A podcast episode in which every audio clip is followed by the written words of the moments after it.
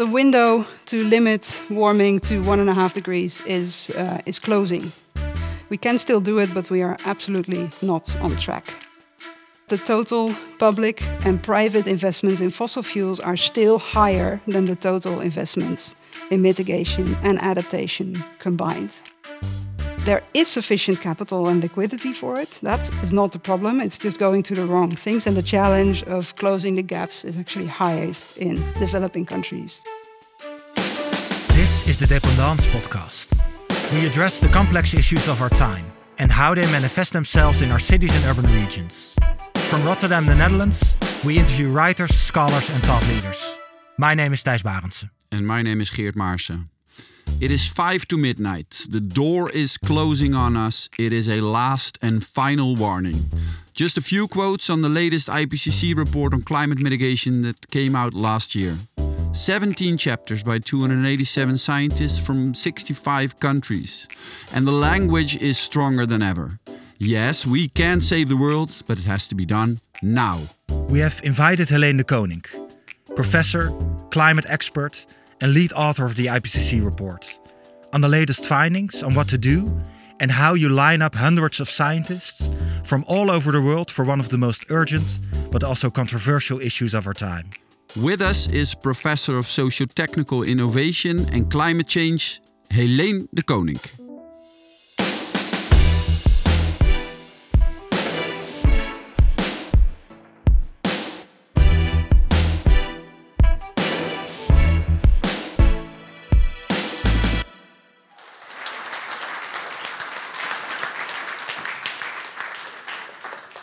Thank you. Very nice to be here. One of the first times to pre present this uh, this report to such a nice, young, hopeful audience. um, I'm going to speak to you uh, about the key results of the report that was published exactly three weeks ago. Actually, almost on the dot. I think the press conference was sort of at 5 p.m. or so three weeks ago. After a very long negotiation between governments about the text of the summary for policymakers of the report. So I'll first say something about um, the IPCC, the Intergovernmental Panel on Climate Change, and how it works, so that you know a little bit about the background of these reports, why they're written, and how they're written, and why they make such an impact when they come out. And then I'll uh, go into the key results and hopefully end with some messages of, uh, of hope. Okay. so um, the IPCC is an intergovernmental organization. That means it's governed by members, which are all countries. So they together decide which reports are being written, what the table of contents of the report is on a high level, they uh, um, nominate authors for the report. So Joyeeta used to be an author uh, and was nominated by the Dutch government, probably, or by the Indian government. The Dutch government, I was nominated by the Dutch government as well, and also by the European Commission, I think. The reports are written based on peer-reviewed literature almost only. We really uh, assess the literature. So IPCC does not is not a research organization. It does not conduct research. All it does is summarize and assess the peer-reviewed literature, puts it together into very big uh, reports. So it does that in, in a couple of steps. So there's a scoping meeting, then approval of an outline by the governments. Authors are selected based on, uh, of course, expertise. You want a broad set of expertise, but also uh, geographical representation, because you want people from really all over the world uh, to write this report together.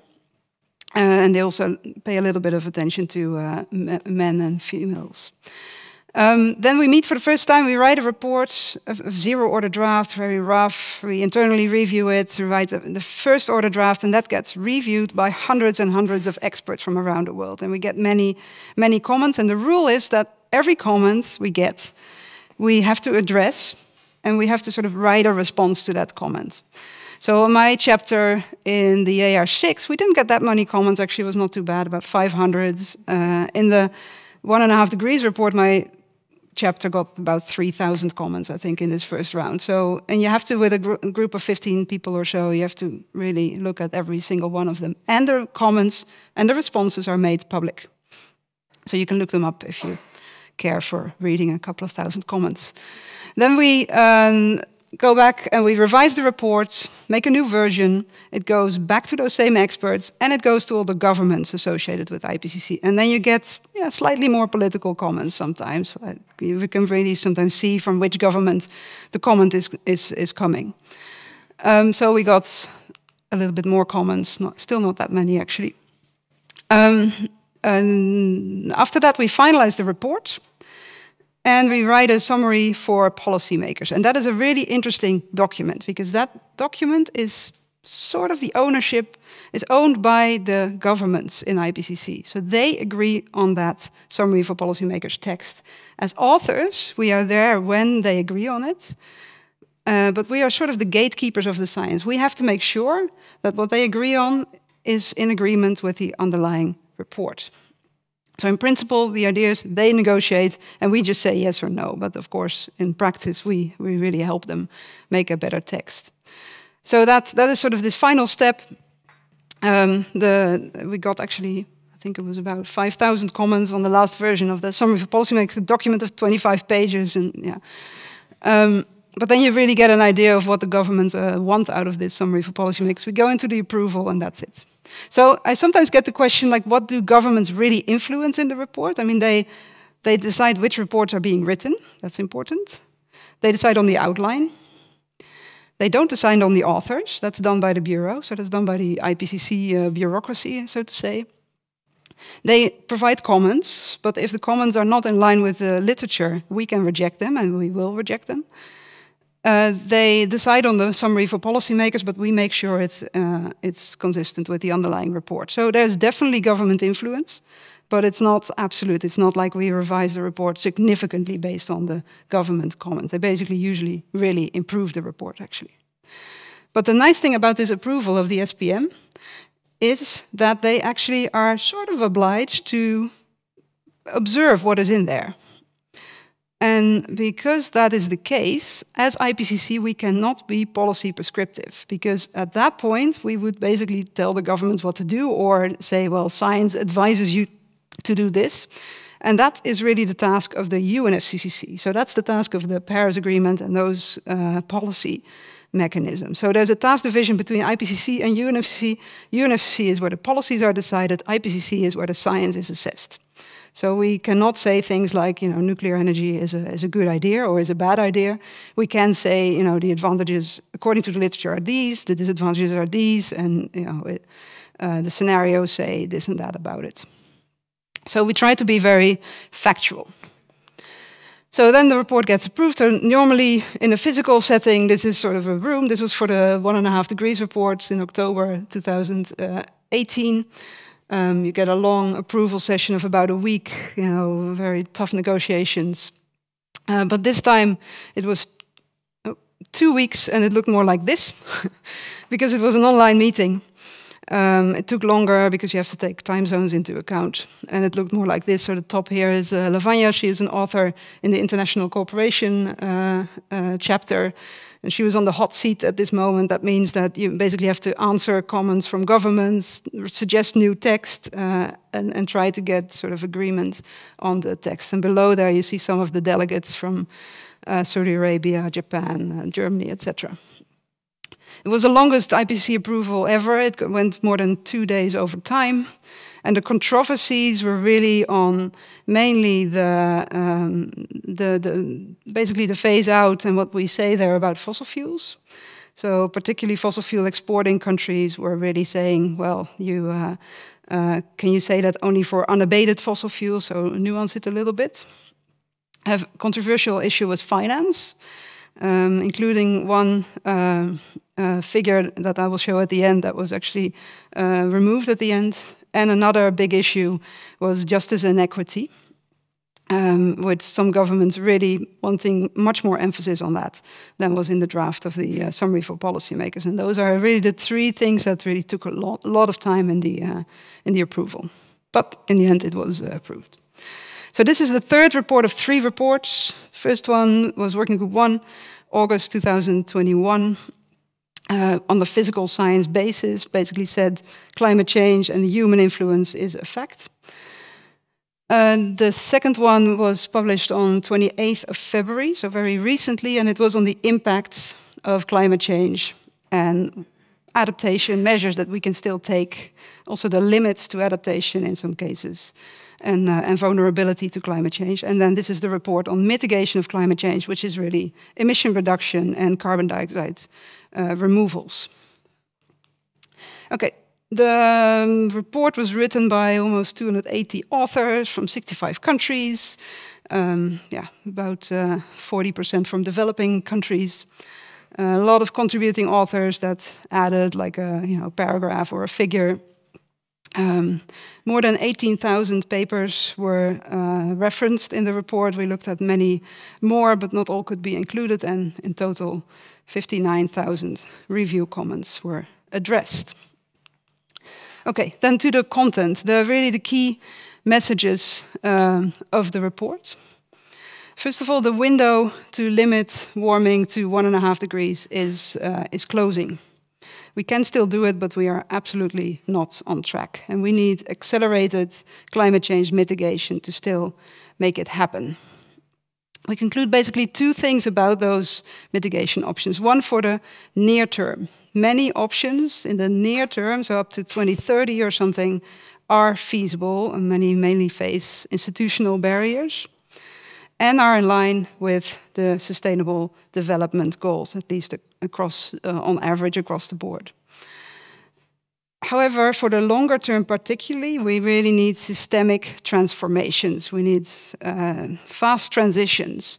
And those can only be enabled if we have a number of conditions in place. And those include finance, or a change of the financial system, governance and collaboration, policy instruments, capacity building. We need way more people everywhere in the world who know what they're doing, who are educated on this technological innovation, and behavioral change.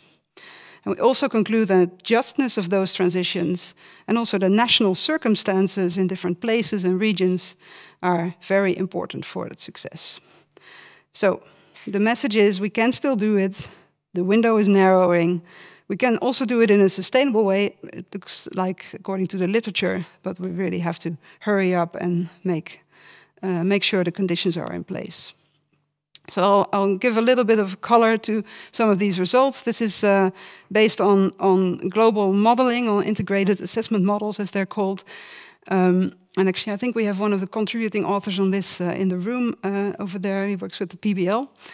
Um, basically, if we still want to limit warming to one and a half degrees, we need to peak global greenhouse gas emissions. So that is all emissions, CO2, methane, N2O, and, and other greenhouse gas emissions before 2025. That's the 30 months that uh, uh, Geert was talking about. We have to reduce them by roughly half by 2030 and be net zero CO2 emissions by 2050. Methane emissions would have to be reduced by about a third globally again by 2030, so that's in eight years. So we still have a little bit of time, but we need to really hurry up. If we want to limit warming to around 2 degrees, we also need to peak global emissions before 2025, so in the next uh, two, three years or so. But we have a little bit more time to reduce them afterwards, uh, only a quarter or so by 2030 or shortly thereafter, and net zero CO2 in 2070. So if you look at the pathways there uh, on the left uh, graph, uh, running up to 2050, we really want to be on this sort of light blue path going down, and you see those numbers correspond to that. There's two two degree scenarios. One is basically taking immediate action, which is much more sensible and, and cheap. The other one is if we take the plans of the Paris Agreement, they are implemented, they are not ambitious enough, so you see emissions are not going down that much. And then they need to go down much, much more steeply in order to limit warming still to two degrees we cannot implement those nationally determined contributions for the Paris Agreement and still remain below one and a half degrees. That is basically out of sight if we are in 2030. Um, we are not on track for this kind of pathways. If we look at the past emissions since 1990, this gives you the different emission categories, the different greenhouse gases. Uh, we see that it's still rising on an annual basis with more than a percent per year uh, globally. It is actually a slightly lower increase compared to the first uh, decade of this uh, century. Uh, so it seems to level off, but actually that first decade of the century was a very exceptionally high growth. So uh, that was actually more of the outlier. Uh, we have seen the largest absolute increase in greenhouse gases over the past decades. Uh, overall, the, the pace has gone down a little bit, but because it's coming from a higher base, you have a, uh, an absolute increase in emissions. Of course, it dipped a little bit in uh, 2020 because of the, the measures to combat COVID, but it looks like they are rebounding again in 2021. Those numbers were not yet in the literature, so they're not uh, in this graph. If it continues this way, we are not limiting warming to one and a half degrees. But at the same time, we really see a lot of evidence for action. Um, a number of countries have uh, implemented climate policy and have shown a decrease in emissions, even of consumption based emissions. So, not just the emissions that we have in our countries, but also of emissions that uh, are the result of our consumption, our imported emissions, so to say. So, suppose you know you, you, drive a car here, the emissions are coming from your car here, but the car may be built in uh, Korea or something. So, the emissions that are associated with the building of the car would now be allocated to Korea, so they're Korea's emissions. But of course, it's our car, right? The, those, that car was built because we want to buy it. So the question is, where do you allocate this, uh, these emissions? So consumption-based emissions in some countries have even uh, decreased, uh, consistent with two degrees. So there's some evidence of, uh, of action. Also, lots of zero emission targets. Uh, so net zero CO2 or net zero greenhouse gas emission targets are adopted by over 800 cities and 100 regions, and also a number of, uh, of countries. If you adopt uh, targets, that doesn't mean yet that actually the target will be reached. So it's very clear that the implementation is not is still staying behind, and uh, uh, unless there's really immediate and deep emission reductions, we're still going to miss uh, the one and a half degrees. I also said in the key messages that a lot of near-term action is actually uh, feasible. And this is a graph you probably can't read, and that's okay. It has a, a lot of different uh, mitigation options, so individual uh, measures. Uh, and on the uh, x-axis, you see the emission reduction potential in billions of tons of CO2 equivalent that can be reached, and then the colors indicate at what cost that could be reached. So this is only the technologies and the costs. No other factors are included here. And if you add it all up, um, global emissions in 2030 can actually already be halved with options that are below a cost uh, of about 100 US dollar per ton CO2 equivalent, which is roughly what the emission trading scheme prices in Europe were about a, a month ago. So that's fairly affordable. However, almost all of these mitigation options face um, institutional barriers, so barriers related to legislation that is not working or, or political barriers. So that's where most of the uh, barriers are. And many of these mitigation options are synergistic with the Sustainable Development Goals. And that was also assessed uh, in a graph like this. Um, this is a group of mitigation options in urban areas. And they tend to have a lot of synergies with the Sustainable Development Goals. As you may know, there's 17 Sustainable Development Goals. You see them numbered there at the, at the top. If you look closely, number 13 is missing. That is because that is climate action, and we thought, you know, mitigation options are probably consistent with climate action, so we didn't assess that. Um, but the, the dark pluses are sort of where we're quite sure about the positive interactions between that particular sustainable development goals and that particular mitigation option. And remember, this is all underpinned by a lot of literature. Um, if the color is a bit lighter, uh, the evidence base is not so strong. If there's no uh, assessment, uh, then you will not see a, a, block there. So you see for these kind of options, there's actually quite a lot of synergy. So there was also a lot of attention in the report to urban areas and what they could do. For agriculture and forestry, the, the picture is a little bit more mixed. There are more uh, potential trade-offs between uh, different mitigation options. So that means you would have to take more care to make sure that these options actually can be implemented in that particular place, or uh, the, the, governance needs to be um, more closely uh, watched or, or planned to, to make it beneficial. So that was for the near term. There's a lot we can do on the near term. If we look at the longer term, to net zero, 2040 maybe for the Netherlands, 2050 uh, for the, the rest of the world. Uh, we really need systemic transformations in order to make that happen. It will not be a surprise to most of you. We need them in energy, in land use, thanks, and ecosystems, in industry and our material streams, so the circular economy and all of that, urban area, areas, buildings, and transport. And all of these have their own systemic uh, transitions uh, going on for mitigation and actually also for adaptation, because at the same time we need to adapt to a one and a half degree warmer or maybe even uh, even more warmer world. Right, it, even one and a half degrees has significant impacts and requires adaptation, which is also in its own way systemic. So I'll just go into a couple of the uh, system transitions and especially how those can be enabled. So I will not, I won't have time to go through energy and land, etc. Uh, but I can say something about some of these enabling conditions that I uh, mentioned earlier and how uh, and what they can can bring. A very important one, which is quite novel in this IPCC report, because IPCC tends to be, you know, engineers and economists, and they, they come up with technologies and policy instruments. and but this time we really had a significant amount of behavioral scientists um, who looked at the, the literature uh, on that. And they concluded that uh, they tried to attach a number to it, quite uncertain number, but by 2050, we can actually achieve 40 to 70% of emission reductions by demand side or behavioral change uh, measures. So, walking and cycling, electrified and public transport, um, reducing air uh, travel, etc.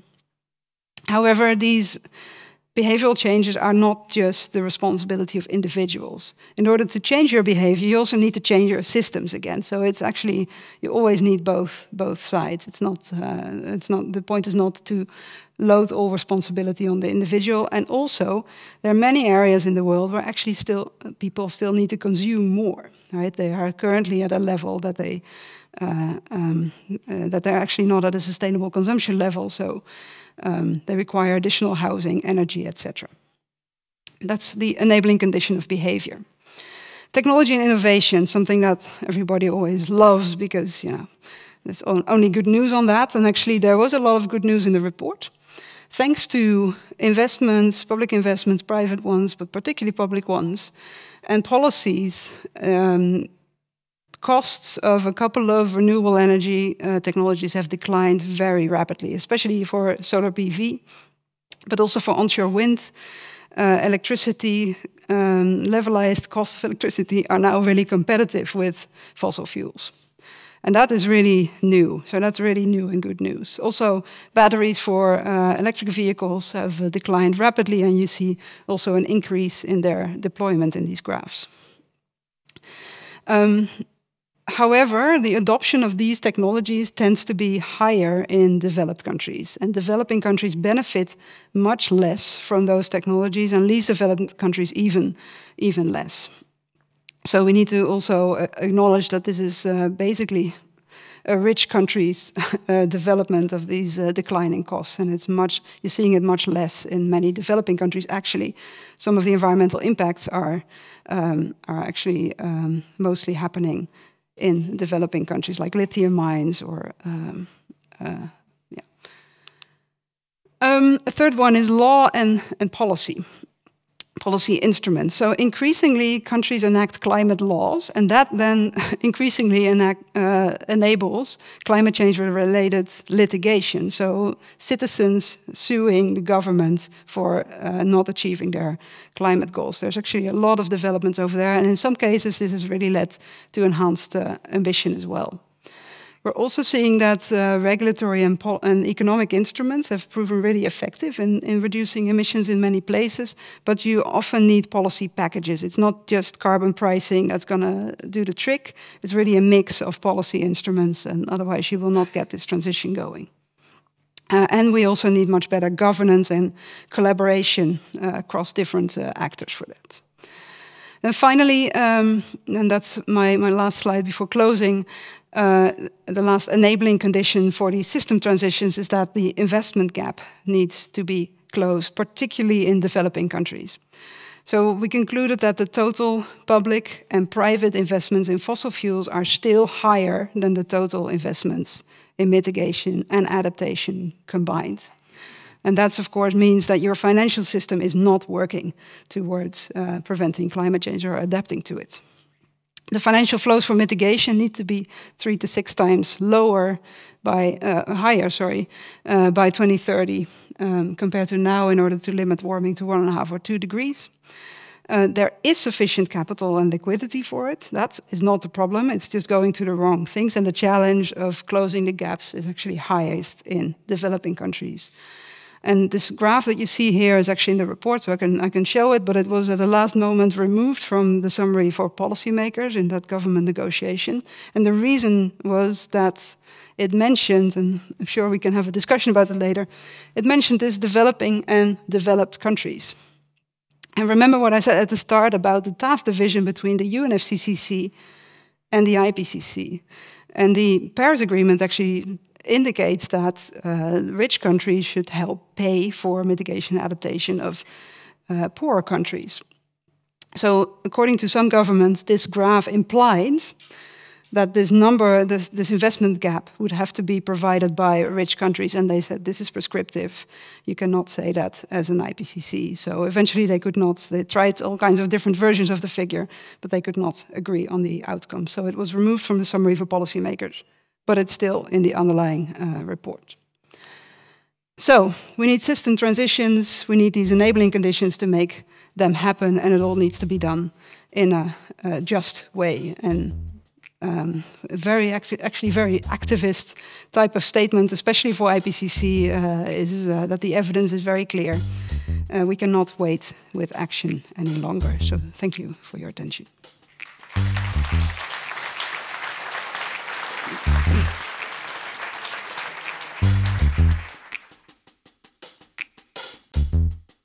You were listening to the Dependance podcast. Our editors are Sreeman Diaz, Farid Tabarki, Geert Maarsen, and myself, Thijs Barendse. Music composition and recording and mixing is done by Plug Studio, and graphic design is by Studio Spaas. The Dependance is kindly supported by the Creative Industries NL and the municipality of Rotterdam. Follow us on Twitter and Facebook, subscribe to our podcast, and check our website, thedependance.eu, for new episodes and live events. And let us know who we should talk to next.